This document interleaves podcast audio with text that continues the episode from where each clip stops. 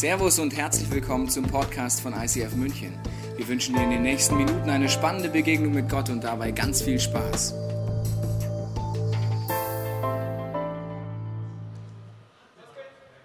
Liebe Podcast-Zuschauer, ich wende mich heute an euch, um euch einmal Danke zu sagen für alle eure ermutigenden E-Mails, die uns schickt, all die ermutigenden Nachrichten. Wir lesen sie immer in unseren Teams vor uns, freut uns sehr darüber, was Gott in eurem Leben durch diesen Podcast tut. Auch alle Danke, die für diesen Podcast beten, für unsere Kirche und auch alle, die immer wieder Geld spenden aus ganz Deutschland und weltweit. Das ist absolut genial, dass ihr diesen Podcast mit möglich macht. Heute stelle ich euch eines von vier Projekten vor, die wir in der Reach-Kollekte äh, in unserer Kirche vorstellen. Und ich glaube, dass auch einige von euch Interesse daran haben, was bewegt uns als Kirche dieses Jahr? Was wollen wir Neues ermöglichen, um noch mehr Menschen zu helfen, diesen Jesus kennenzulernen? Und wenn du magst, hör dieses Projekt dir heute an und überleg dir, ob es für dich dran ist, auch einen Teil deiner finanziellen Ressourcen zur Verfügung zu stellen, dass noch mehr Menschen diesen Jesus so erleben können, wie du ihn bereits erlebst. Vielen Dank für alles, was du tust, was du gibst, wo du betest und ermutigst. Ich wünsche dir weiterhin ein geniales Jahr 2015 und dass deine Träume mit Gottes Hilfe real werden. Wir befinden uns momentan in einer sehr spannenden Phase, in der wir Großes träumen möchten, in der wir uns Großes erwarten und uns danach ausstrecken möchten. Das nennen wir Reach und wir haben verschiedene Projekte schon in den letzten Wochen gehört, wo wir 2015 mit unserem Gott Schritte gehen möchten. Und auch heute stellen wir dir einen neuen Bereich vor, und zwar TV und Radio. Ich möchte noch nicht zu viel verraten, sondern erstmal Basti Wohlrab hier auf dieser Bühne begrüßen. Applaus dafür.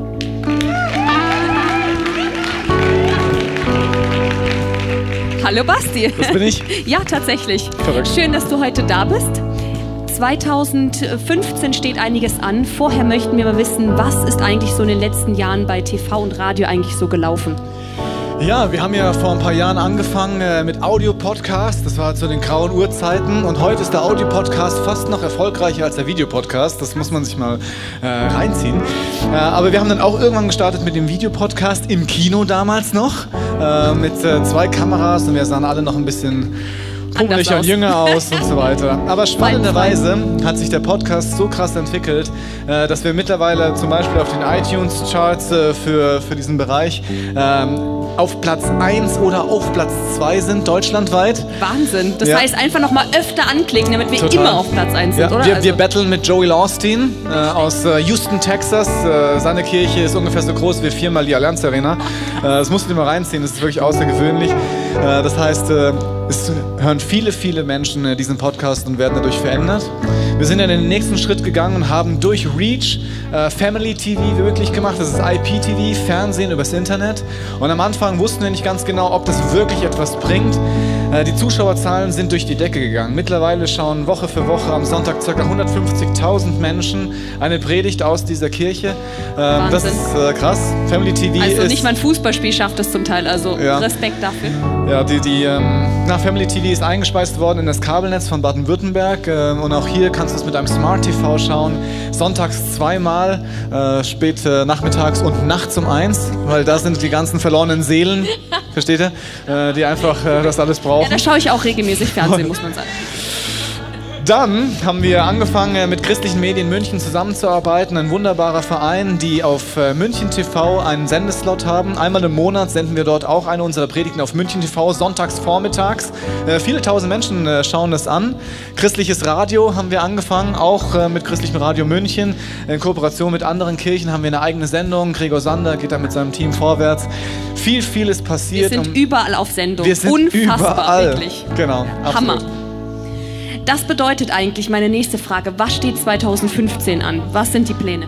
Ja, wir haben ja durch Reach überhaupt äh, Family TV und diese ganze TV-Arbeit möglich gemacht. Und Reach bedeutet ja, wir machen es mal für ein Jahr und schauen, ob Gott das segnet. Und jetzt merken wir, dass Gott es wirklich segnet, äh, dass viel, viel mehr ähm, kommt, als wir jemals gedacht haben. Und deswegen sagen wir für Reach 2015, wir wollen das weitermachen.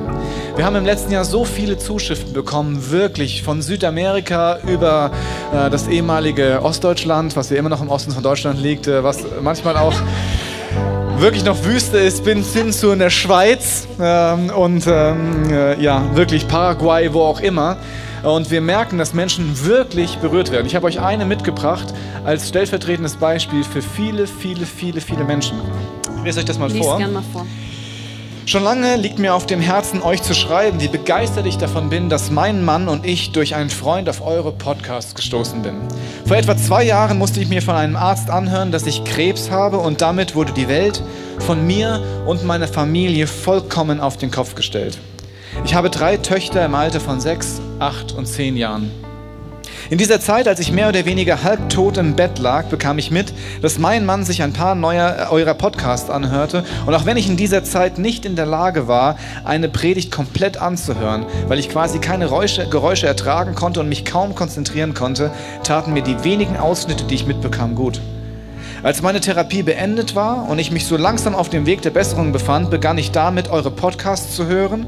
Und ich war so begeistert, dass sie so alltagstauglich, offen und bereichernd waren, dass ich damit begann, sämtliche Podcasts chronologisch anzuhören bzw. anzusehen. Letzte Woche bin ich mit dem Aufholen fertig geworden. Was geht denn bitte da ab? Das sind einige. Und weil es so viele Momente gab, in denen ich einen Wow-Effekt hatte. Wow, weil ich nicht mehr das Gefühl hatte, alleine mit meinen Gedanken über das Wesen Gottes dazustehen.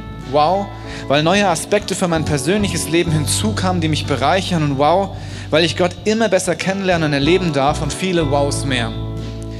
Ein für mich persönlich sehr wichtiges Beispiel war, als ich während einer Autofahrt im Urlaub eine Predigt aus der Simson-Reihe hörte ich war gerade sehr aufgewühlt, weil ich wusste, dass ich nach dem Urlaub erneut operiert werden musste, weil bei einer Nachuntersuchung etwas entdeckt wurde, das sicherheitshalber entfernt werden sollte.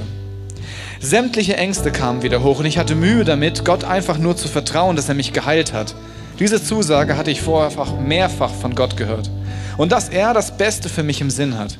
Gegen Ende der Predigt wies Tobias darauf hin, dass Gott unser Arzt ist und dass Simson das annahm und daraufhin begannen seine Haare wieder zu wachsen.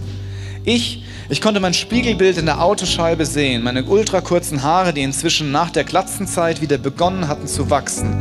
Und ihr könnt euch vermutlich vorstellen, dass bei mir Tränen der Freude flossen, weil Gott ich zu mir reden hörte. Schau, ich bin dein Arzt. Ich hab dich geheilt. Sieh doch nur, deine Haare wachsen wieder. Dieses Erlebnis wird mich vermutlich mein Leben lang begleiten und viele weitere Erlebnisse sind der Grund dafür, dass ich euch einfach nur Danken sagen möchte. Eure Arbeit, euer Einsatz ist einfach nur spitze und wir stehen voll und ganz hinter euch. Jede Woche schauen über 200.000 Menschen einen Podcast. Wie viele Leute schreiben zurück? Wenige. Wie oft bin ich durch einen Podcast von irgendeiner anderen Kirche so gesegnet worden, dass ich mich mein Leben dran, dran erinnern werde? Und wie oft schreibe ich nicht hin? weil ich mir denke, come on, das ist eh nicht wichtig für die.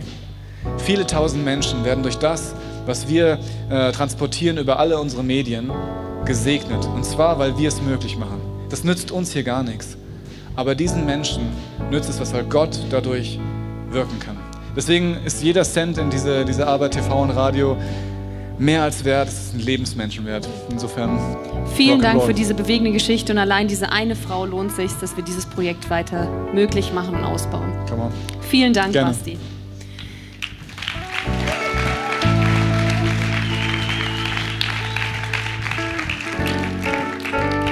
Jeden Sonntag erleben hier und auch über den Podcast Menschen. Und als ich hier oben gerade stand, ist mir eingefallen, dass ich selber über den Podcast in diese Kirche gekommen bin. Und es ist mir gerade erst wieder neu bewusst geworden, dass ich vor zwei Jahren jeden Tag in der S-Bahn mir irgendwelche Predigten angehört habe und gemerkt habe, krass, ich bin mit diesem Gott ein Leben lang unterwegs und jetzt lerne ich ihn kennen.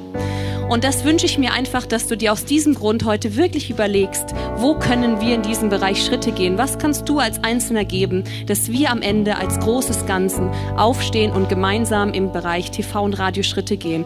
Und wie faszinierend wäre es, wenn wir auf der Welt, egal wo wir sind, jeden Sonntag hier live dabei sein könnten, im Worship dabei sein könnten, einen Livestream hätten, egal ob du am Strand hockst oder leider krank zu Hause bist. Und das wünsche ich mir einfach, dass wir 2015 dort wirklich neuen Flow bekommen und ans Limit gehen können.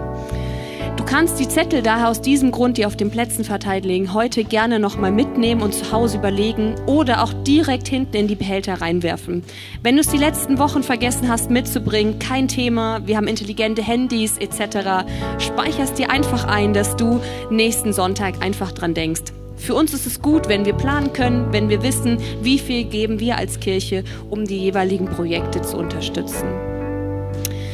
Wir machen jetzt weiter mit unserer Predigt From Dream to Destiny und ist das Thema der Machttest. Freu dich auf eine spannende Zeit mit Basti Wohlrab und wir sehen uns später nochmal.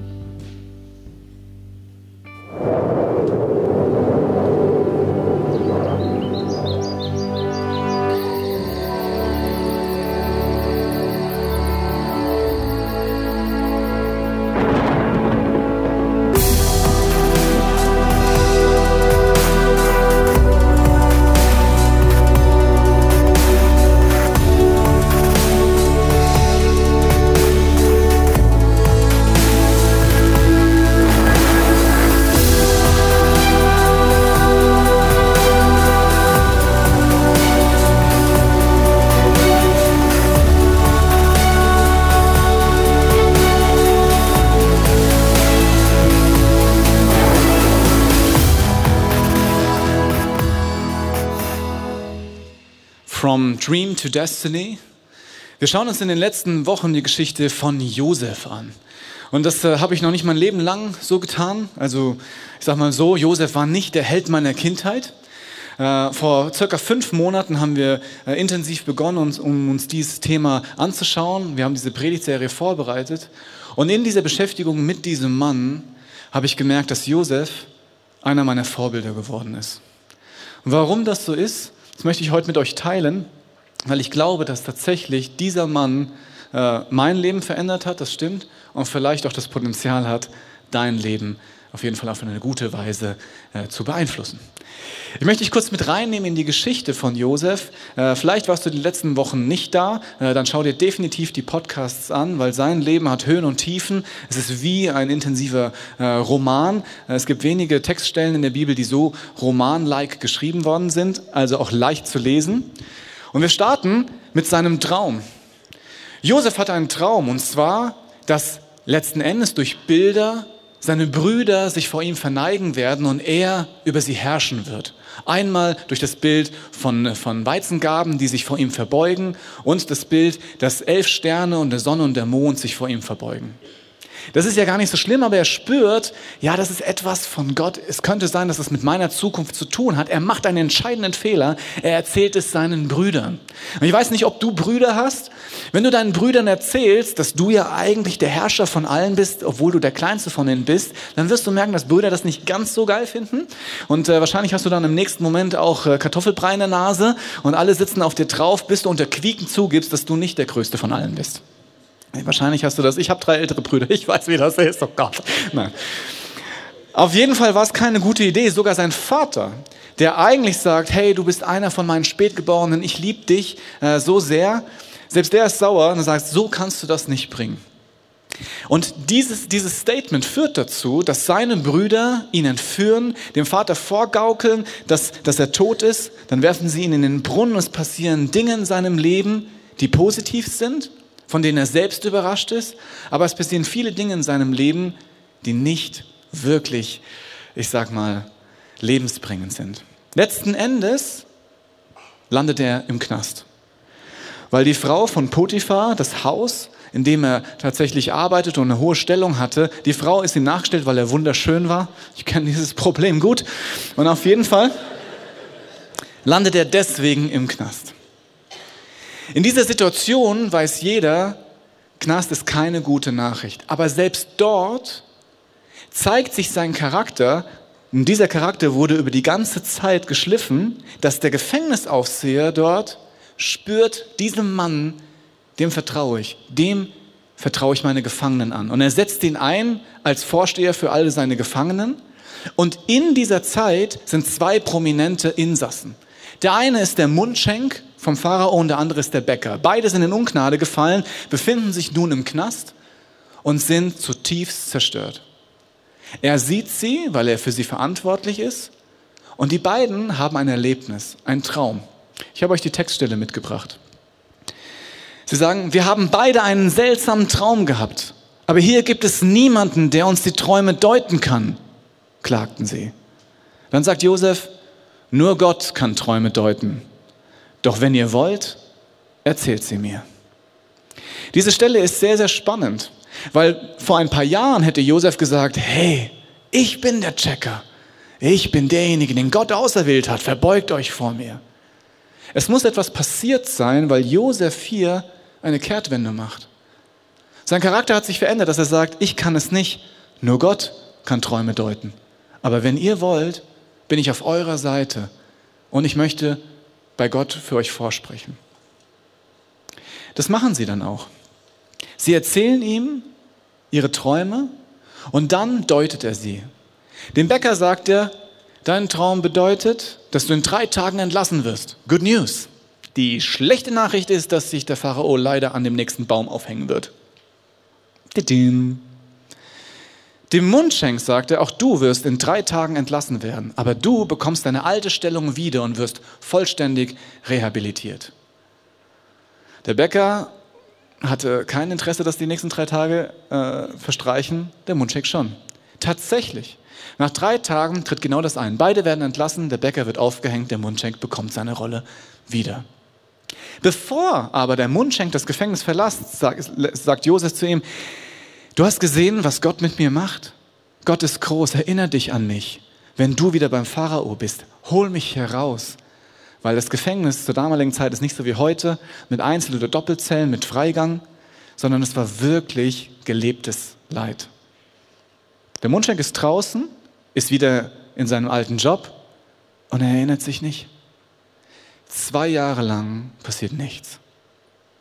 24 Monate, über 700 Tage. Der jo Josef ist im Gefängnis und ich glaube, er verzweifelt. Nur weil er Träume von Gott bekommen hat. Gut, er hat einen Fehler gemacht, er hat seinen Brüdern erzählt. Aber all das, was passiert ist und jetzt in diesem Knast. Als ich das gelesen habe, dachte ich mir, mir geht es manchmal auch so. Ich habe zwar erlebt, dass Gott Dinge tut, ja, und irgendwie weiß ich auch, dass Gott für mich eine Vision hat. Nur vielleicht hat Gott sie dir auch in groben Teilen schon erzählt. Aber dann passiert nur Mist. Dein Leben geht auf und ab und du spürst, hätte ich doch nur mein Maul gehalten. Hätte ich doch nur nicht darauf gehört, mit Gott einen Weg zu gehen, weil die Position, in der ich jetzt bin, ist schlimmer als vorher. Oder vielleicht sagst du, ich habe es zwar erlebt, aber ich fühle mich wie in einem Gefängnis. Ich weiß schon, dass Gott es irgendwie macht, aber ich erlebe es nicht mehr. Er hat mich verlassen. Kennst du sowas? Und wie reagierst du in diesen Situationen? Es ist so, dass du sagst, naja, ganz ehrlich, vielleicht war es überhaupt nicht Gott. Vielleicht gibt es den gar nicht. Ja, ich habe schon irgendwie erlebt, dass Gebete wirken, aber ganz ehrlich, es kann auch genauso gut Zufall gewesen sein. Viele Menschen werden tagtäglich gesund. Gut, der war jetzt genau dann gesund, wann ich gebetet habe. Aber solche Zufälle passieren eben. Oder kennst du das, dass du Gottes Stimme vielleicht gehört hast und sagst, ja, vielleicht spinne ich auch einfach nur, vielleicht war es doch einfach nur ein Wunschtraum. Es wäre natürlich toll, irgendwie Gottes Stimme zu hören, aber irgendwie tritt es ja auch nicht ein. Vielleicht gehst du sogar so weit auf, aus Frust, dass du sagst, naja, ganz ehrlich, diese Kirchennummer, vielleicht ist das doch einfach nur ein Verein, wo wir alle das gleiche Hobby haben. Wir lieben zwar lebensbringende Dinge, die Moral hinterm Christentum, die Ethik. Ich stehe dafür, ich sehe mich danach. Aber übernatürlich ist es, glaube ich, nicht. Jesus war ein guter Mann, ein guter Lehrer. Aber ich glaube nicht das, was er gesagt hat. Vielleicht bist du auch vollkommen frustriert. Vielleicht sagst du, ich habe mich für dich einen Arsch aufgerissen. Gott, du sagst mir, was ich tun soll. Ich gehe Schritt für Schritt den Weg, den du mir vorzeichnest und ich lande im Gefängnis. Geht's noch? Und du fängst an zu verbittern, weil du plötzlich spürst, dass das Bild, was du hattest von einem Gott, der eigentlich voller Liebe ist und von dem du eigentlich ausgegangen bist, dass er Gutes für dich will, dich eigentlich nur verarscht. Und du fängst möglicherweise ein Gottesbild an, dir zu bauen, wo Gott es eben nicht gut mit dir meint, sondern dich in Situationen bringt und dich dann alleine lässt. Josef ist in so einer Situation und vielleicht du auch. Das ist Stolztest 1.0. Wie geht's dir? Stolz? Nein, ich bin nichts wert. Aber ich wünschte mir so, ich wäre was wert. Die Vision, die ich habe, die muss doch eintreten, weil sonst bin ich nichts. Und auch stolz zu sagen, Gott, du kannst mich mal. Das lasse ich nicht mit mir machen. Josef hat den ersten Stolztest bestanden. Durch Höhe und Tiefen ist er durchgegangen. Und er hat gelernt, dass Gott für alles sorgt und dass er sich nicht aussuchen kann. Und zu diesem Zeitpunkt kommt plötzlich ein Hofbeamter in sein Gefängnis rein und sagt, hey, ich hol dich raus. Der Pharao will dich sehen. Und er denkt sich, wieso will der Pharao mich sehen? Er hat gehört, dass du Träume deuten kannst. Los jetzt. Was ist passiert? Der Pharao hat Träume gehabt. Und zwar solche Träume, die ihn so verstört haben und er spürt, das hat was mit meinem Leben und meinem ganzen Reich zu tun. Er sieht sieben fette Kühe und sieben magere Kühe. Sieben fette Ähren und sieben magere Ähren. Und er merkt, es kommt nicht gut. Er sucht jemanden, der ihm das deutet, aber er findet keinen. Lass uns das anschauen. Aber auch am nächsten Morgen ließen die Träume ihn nicht los. Beunruhigt rief er alle Wahrsager und Gelehrten Ägyptens zu sich. Er erzählte ihnen, was er geträumt hatte, aber keiner konnte es deuten und die wenigsten von denen leben auch noch. Da meldete sich der Mundschenk beim König. Heute äh, muss ich mich an ein Unrecht erinnern, das ich begangen habe. Das ist jetzt doof. Also, also vor einiger Zeit warst du, Pharao, ja ziemlich zornig über den obersten Bäcker und über mich. Äh, und darum hast du uns ja ins Gefängnis geworfen. Gell? Und dort hatte jeder von uns auch so einen seltsamen Traum. Wir erzählten äh, ihn einem jungen Hebräer, der mit uns im Gefängnis saß, einem Sklaven von Potiphar, dem Oberbefehlshaber der königlichen Leibwache. Und er, er konnte unsere Träume für jeden richtig deuten.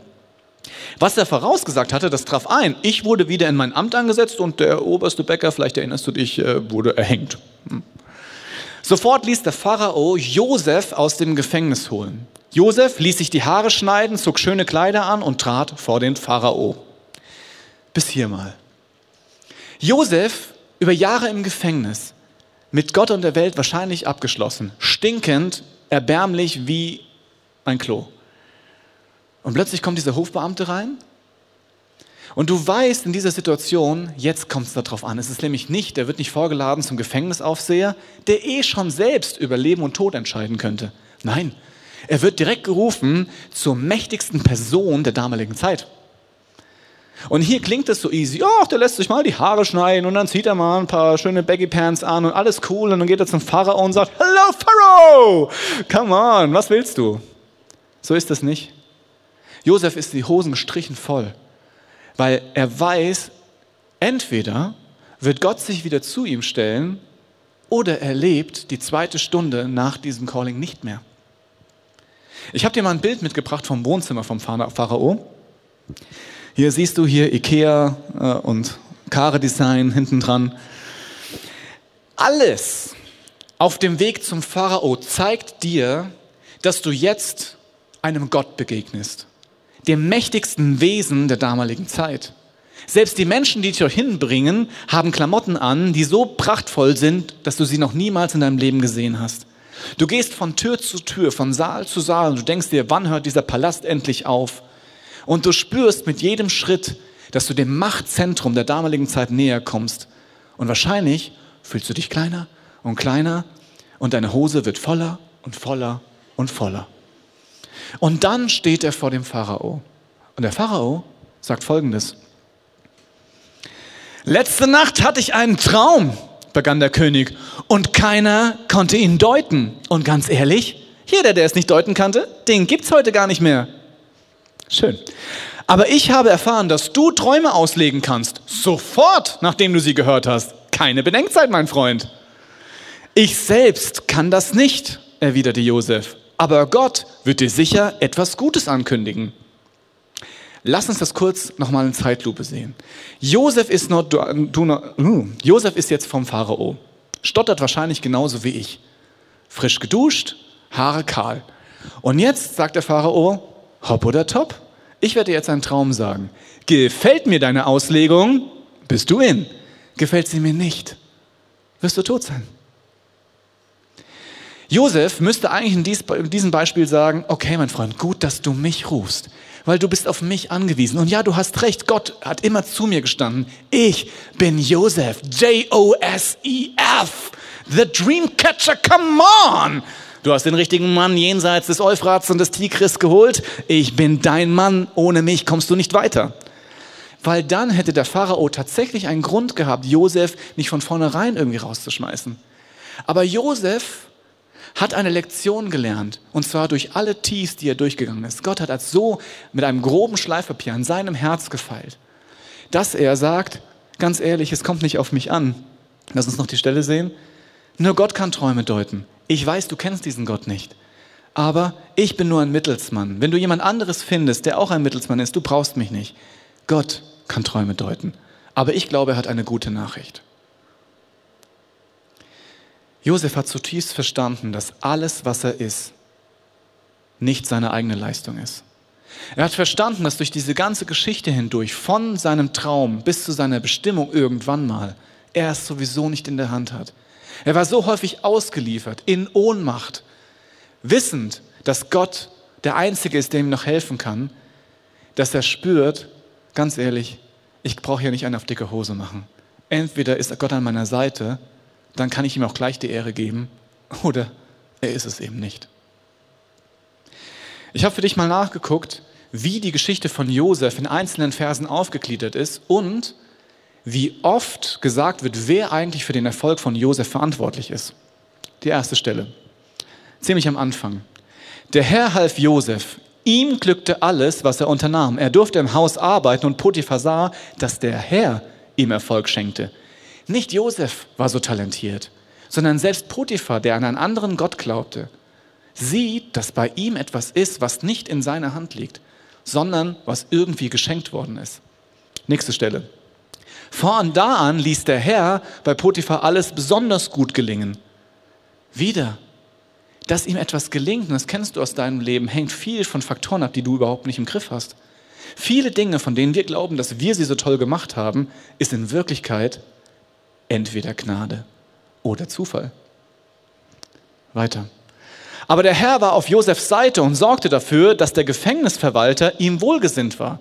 Das war gar nicht, dass der Josef so ein netter Kerl ist, so vertrauensselig und vollkommen treu, sondern Gott hat dem Gefängnisverwalter ein Angebot gemacht sagt, hey, nimm diesen Mann, du spürst, dass ich bei ihm bin. Nächste Stelle. Er vertraute Josef völlig, dieser Gefängnisverwalter, weil er sah, dass der Herr ihm half und ihm Erfolg schenkte. Der Gefängnisverwalter ist ja kein Trottel.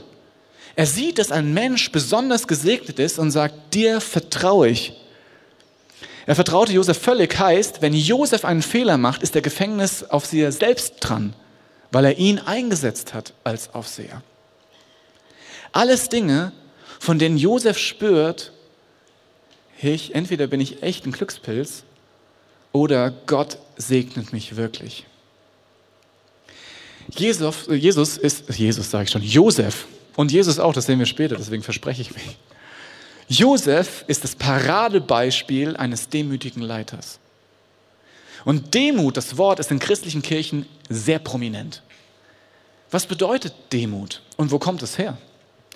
Martin Luther war der Erste, der dieses Wort in Zusammenhang gebracht hat mit biblischen Texten. Er hat nämlich eine Herausforderung gehabt. Er sollte ja oder er wollte die Bibel auf das damalige Deutsch hin übersetzen, aber er hat den Urtext vor sich, in dem Fall Griechisch. Und er findet ein Wort in unterschiedlichen Bibelstellen und er spürt, dass die direkte Übersetzung dieses Wortes nicht ganz passend ist für das, was der Text eigentlich sagen will. Und zwar findet er das Wort Tapainophrosyne. Ich habe es nachgeguckt, keine Angst. Tapainophrosyne ist griechisch und heißt Tapainos niedrig, gering oder ohnmächtig und Phrosyne Gesinnung. Er findet also Bibelstellen, mit dem Ziel, dass wir eine niedrige Gesinnung haben sollen. Und er spürt, irgendwie klingt es komisch.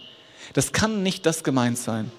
Niedrige Gesinnung wäre ja eher hinterhältig, schau mal, äh, die versucht, andere Leute auszubeuten. Das kann es nicht sein.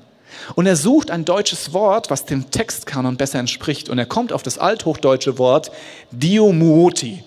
Kennt ja jeder von uns. Und Diomuoti heißt dienstwillig, Gesinnung eines Dienenden wissend, wem ich diene. Und aus diesem Wort leitet sich das Wort Demut ab.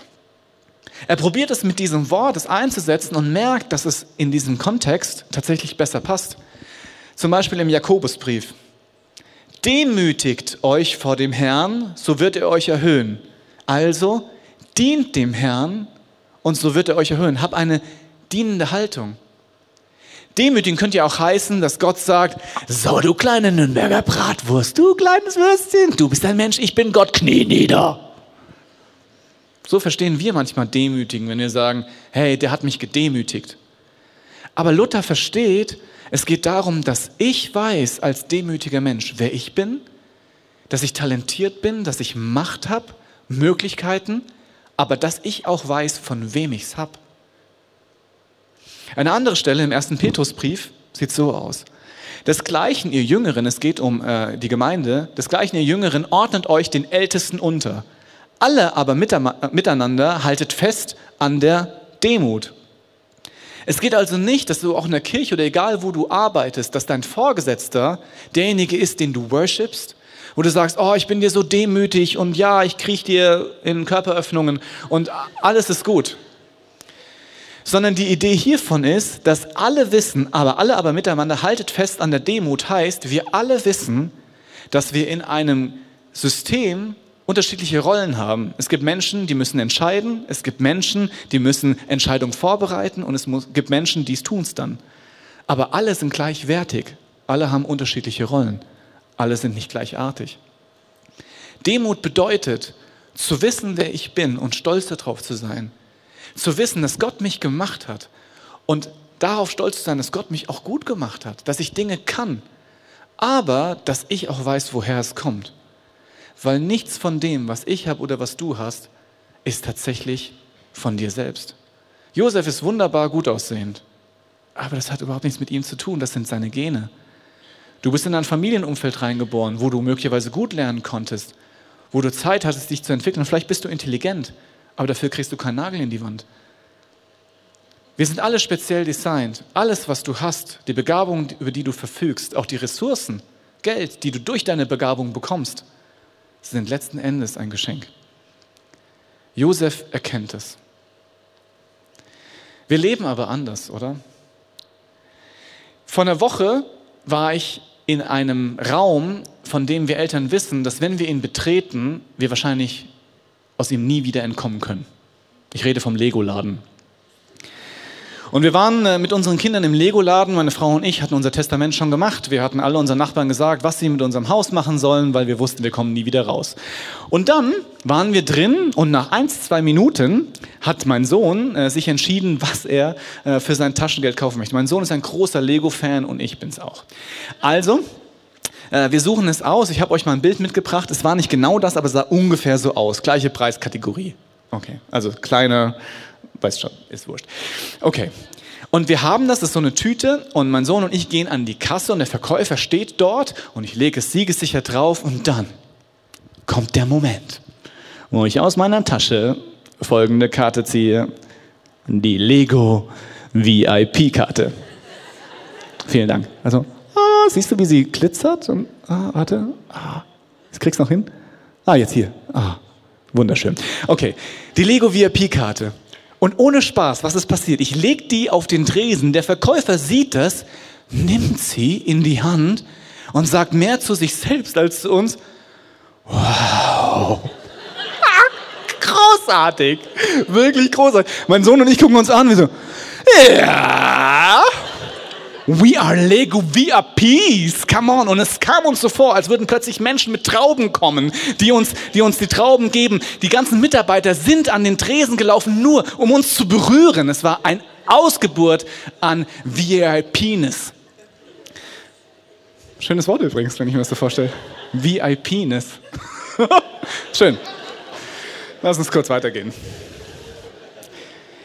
Wir stehen dort also, ich mit der VIP-Karte, wir fühlen uns wie die Champions und in dem Moment sagt Gott mir etwas durch einen simplen Gedanken. Und zwar sagt er, Basti, kann es sein, dass du hier der König bist der Lego-Papas.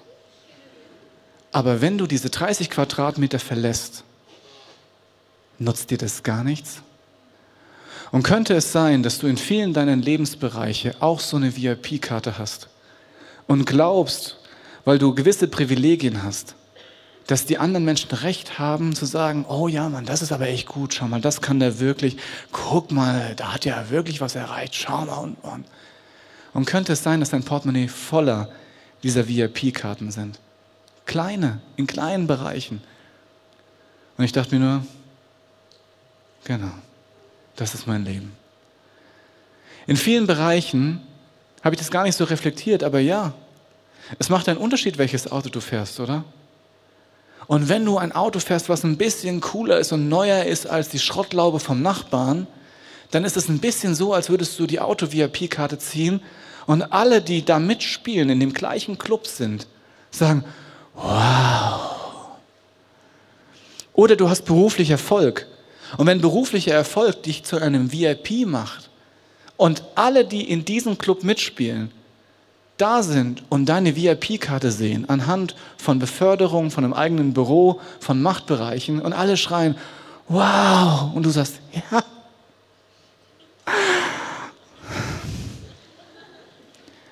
Oder auch im Freundeskreis. Bist du derjenige, den jeder mag? Gibt es im Freundeskreis Leute, die nicht ganz jeder mag und du sagst, ja, I'm the VIP.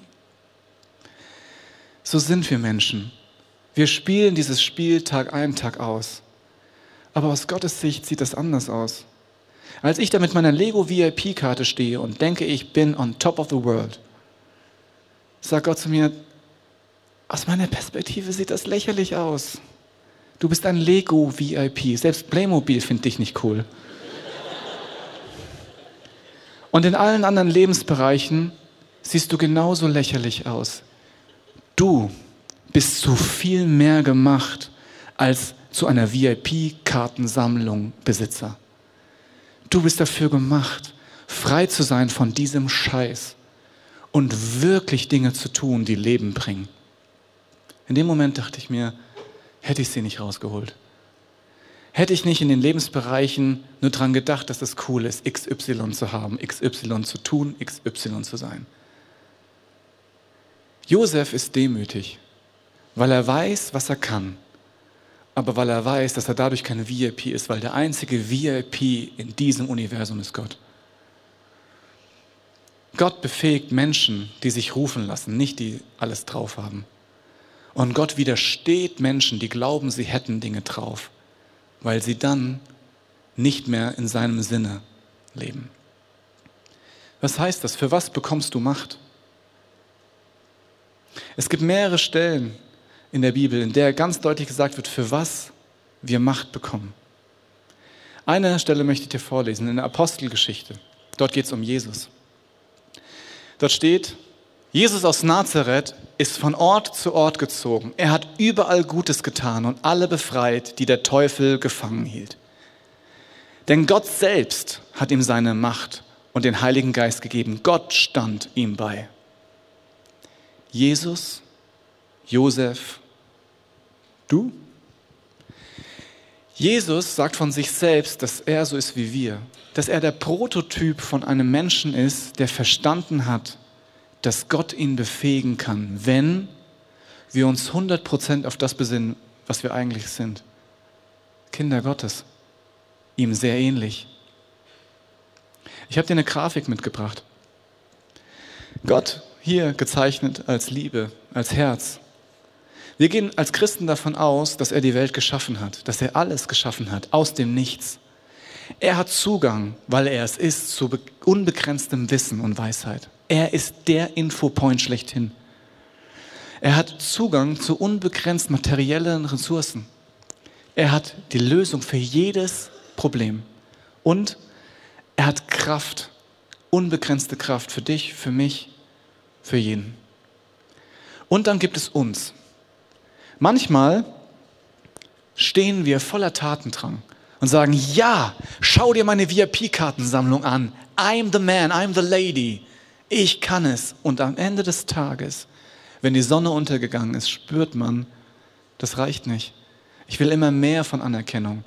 Es fehlt etwas Grundlegendes. Manchmal spüren wir, dass es nicht funktioniert und lassen die Arme hängen und sagen, oh, es ist so anstrengend, ständig zu versuchen, etwas zu erreichen, Sinn zu generieren. Aber es ist nicht möglich ohne Gott. Und dann gibt es Situationen, wo uns das Leben crasht, wo wir am Boden sind und sagen, ich weiß nicht, wie ich hier rauskomme, ich hänge hier im Gefängnis. Wie soll ich hier rauskommen? Auf der einen Seite Gottes unbegrenzte Ressourcen und auf der anderen Seite wir. Was ist Gottes Plan für diese Welt? Die ganze Bibel spricht davon. Und dieser Plan ist nicht angenehm zu hören. Wer ist die Lösung? Du. Ich. Gott hat entschieden, dass er durch uns wirkt. Er sagt, du bist mein Kind, du bist mein Botschafter, du bist mir ähnlich. Du hast auch das Herz, du hast eine tiefe Sehnsucht, dass Leben passiert, Menschen frei werden. Lass uns gemeinsam durchstarten, weil du wirst herausfinden, dass wenn du meinen Willen tust, dass es dein Wille ist, weil wir sind gleich. Wir haben die gleiche Sehnsucht und wenn du anfängst, mit mir zu kooperieren, wirst du erleben, dass du aufgefüllt wirst mit Sinn und mit Erfüllung. Aber dafür musst du die Arme aufmachen. Du musst deine VIP-Karten weglegen und es nicht auf dein eigenes Konto einzahlen, sondern ein Kanal sein von hier oben durch mich durch nach unten. Ich werde die Ressourcen anvertrauen und zwar in dem Maß, in dem du sie in meinem Namen weitergibst. Jesus sagt mal, was du in meinem Namen erbittest, das werde ich dir geben. Können. Weil ansonsten würdest du Dinge tun in Gottes Namen, die zerstörerisch sind. Je größer dein Herz wird, desto mehr kannst du segnen und desto mehr bist du ein Segen und desto mehr fühlst du dich gesegnet. Und du kannst wirklich Leben schaffen, weil du bist ein Schöpfer, ein Kreator.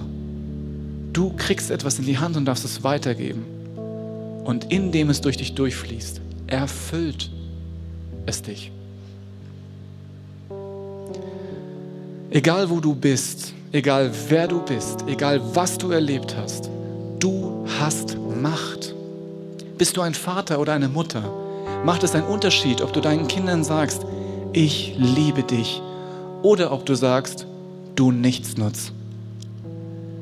Wenn du ein Freund bist, dann hast du Macht, indem du anderen Menschen zeigst, wie gut und wie einzigartig sie gemacht sind, indem du liebst, aufrichtig, indem du ein Fußballspiel cancelst, wenn jemand sagt, ich brauche dich.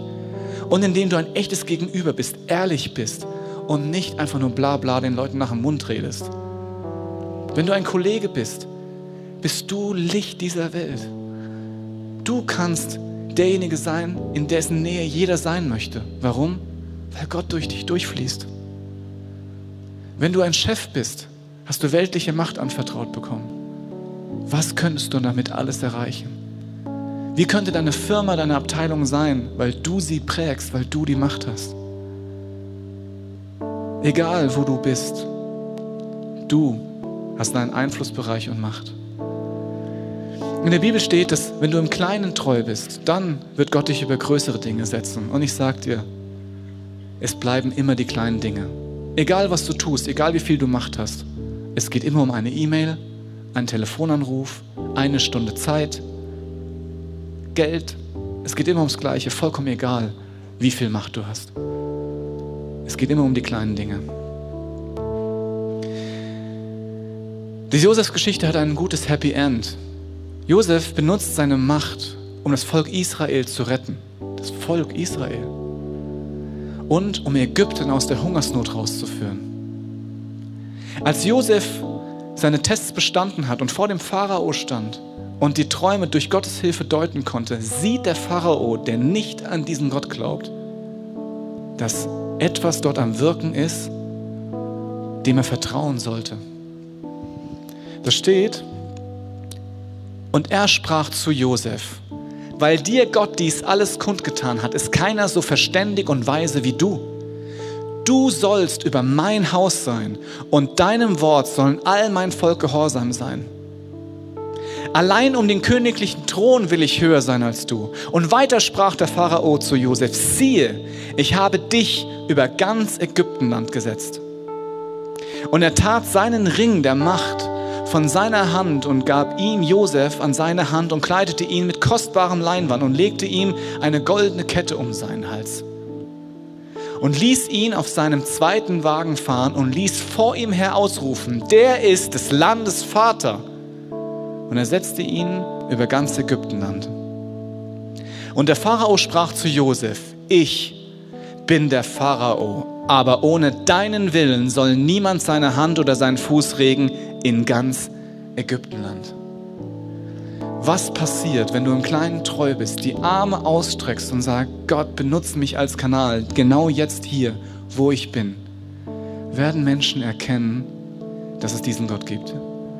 Und sie werden dir vertrauen, weil es nicht mehr um dich geht. Weil du nicht selbstverliebt deine VIP-Karten ins Licht hältst und wartest, bis sie schimmern und alle Leute dich worshipen, sondern weil du sagst, ich weiß, wer ich bin. Ich weiß, was ich kann. Aber ich weiß, wer mich gemacht hat. Und dieser, der mich gemacht hat, sendet mich, damit du lebst. Dafür bist du gemacht. Ich wünsche mir so, dass du eins mitnimmst heute. Du hast Macht. Wenn du dein Herz aufmachst und beginnst, deine Identität anzunehmen, als Botschafter Gottes, als Kind Gottes. Du wirst Dinge erleben, die du nicht verstehst. Aber es ist auch scheißegal, ob du sie verstehst oder nicht. Weil du bist ein Kanal. Und dieser Kanal wird dich erfüllen. Die Band wird jetzt einen Song spielen, der heißt All I Need is You.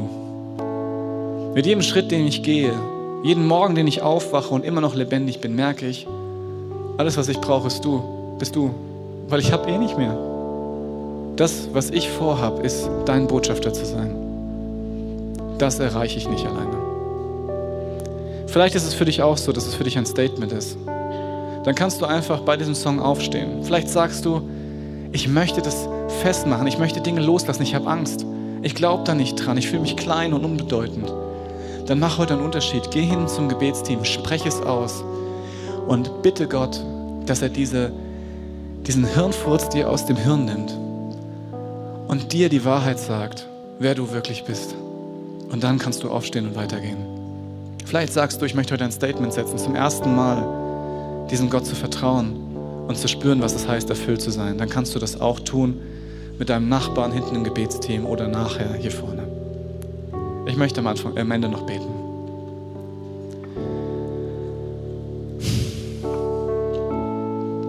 Jesus, für jedes einzelne Mal, wo du mein Herz geschleift hast, wo du das große Schleifpapier ausgepackt hast und gesagt hast, hier ist eine Grenze, wir können nicht weitergehen, wenn du nicht anfängst, deine VIP-Karten wegzulegen. Für jedes einzelne Mal bin ich dir dankbar. Und Herr, ich danke dir, dass mein Portemonnaie leerer geworden ist.